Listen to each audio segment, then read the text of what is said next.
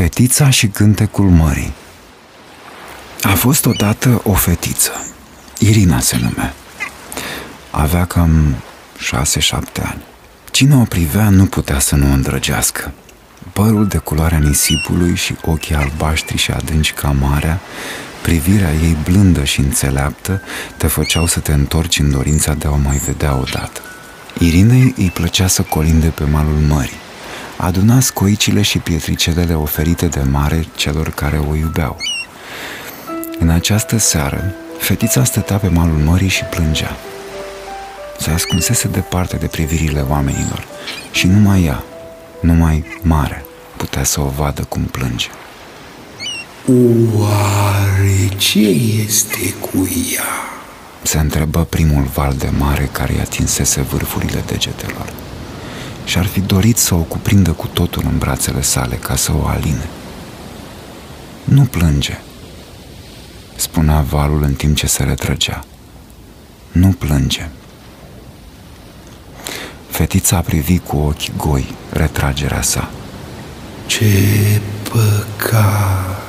Un al doilea val scăldă degetuțele fetiței, încercând cu gingășie să o stropească cât mai tare – dar nu primi nici el răspuns. Aceiași ochi goi îi priveau retragerea. Ce este cu tine? Strigau valurile mării foșnind de departe și se zbăteau, fără de răspuns din partea fetiței.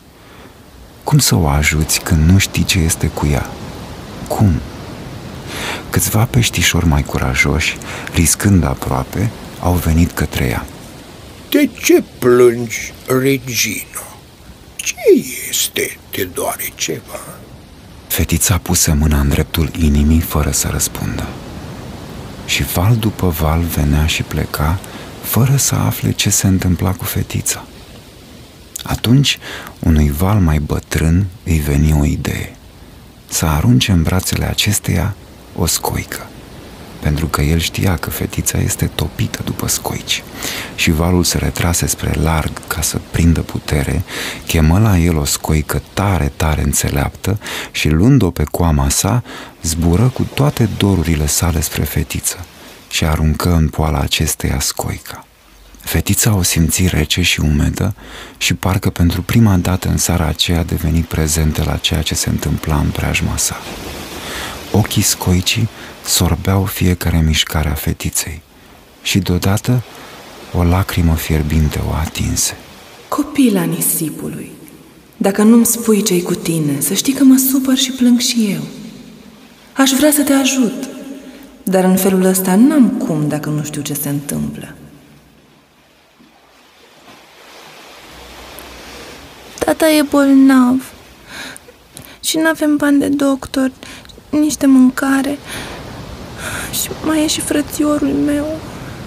Spuse într-o răsuflare micuță. Așa deci. Cum am bănuit și noi. Dar aveam nevoie de confirmare. Uite, eu am venit aici cu misiune. Nu mă poți lăsa așa Să-mi periclitez viața și tu să nu mă ajuți. Nu e așa că mă ajut?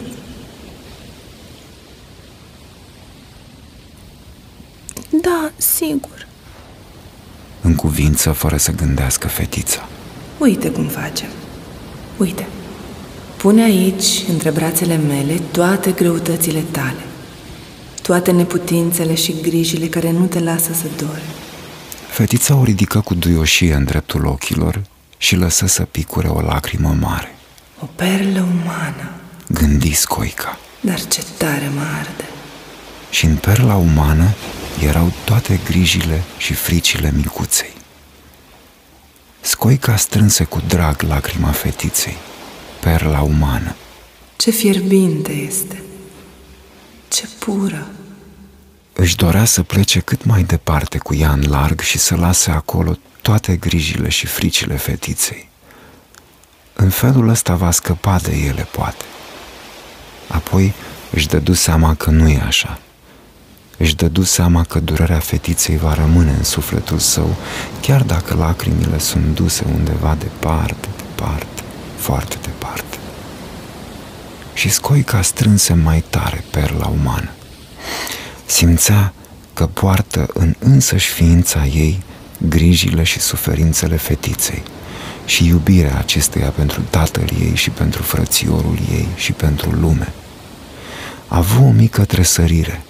Ceva din ea îi șoptea că dacă ar sfărâma perluța umană, suferința fetiței va trece. Of, ce grea e lumea oamenilor! Să plângi că nu ai bani. Ce înseamnă bani? Un lucru de nimic. Gândi Scoica. Deodată se auzi strigată. Era mesagerul marelui înțelept. Privi din nou fetița care plângea.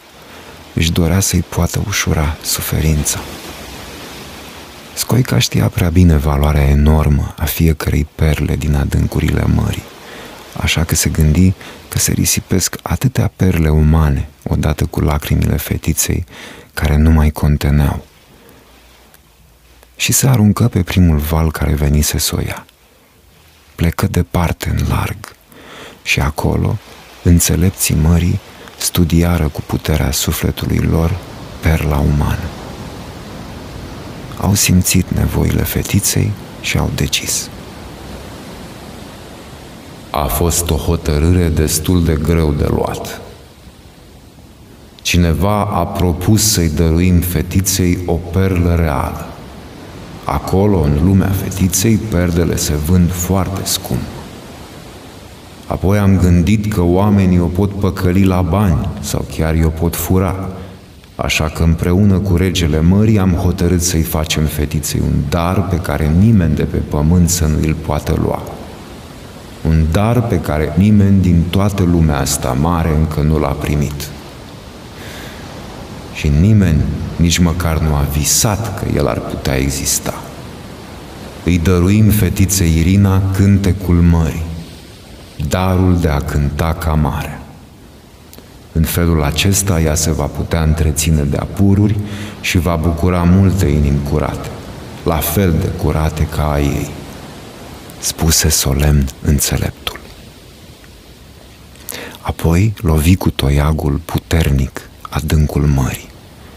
Imediat, toate vietățile din mare au fost prezente. Bătrânul înțelept a rostit cu putere decizia lor și a rugat pe fiecare vietate să dăruiască fetiței câteva din sunetele lor. Apoi un val uriaș a plecat spre țărm. Era încărcat cu toate darurile mării. A lovit din plin pieptul fetiței, înghesuind acolo, în inima ei, toate acele daruri atât de minunate, sunetele mării. Fetița s-a dat un pas înapoi. Ceea ce trăia depășea orice închipuire. O căldură plăcută o învălui ușor. Alergă trei-patru pași pe mal și deodată începu să cânte.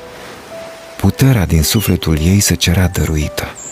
În glasul ei se auzeau pescărușii și delfinii și valurile mării și cântecul ei se ducea departe în larg ca un semn de recunoștință.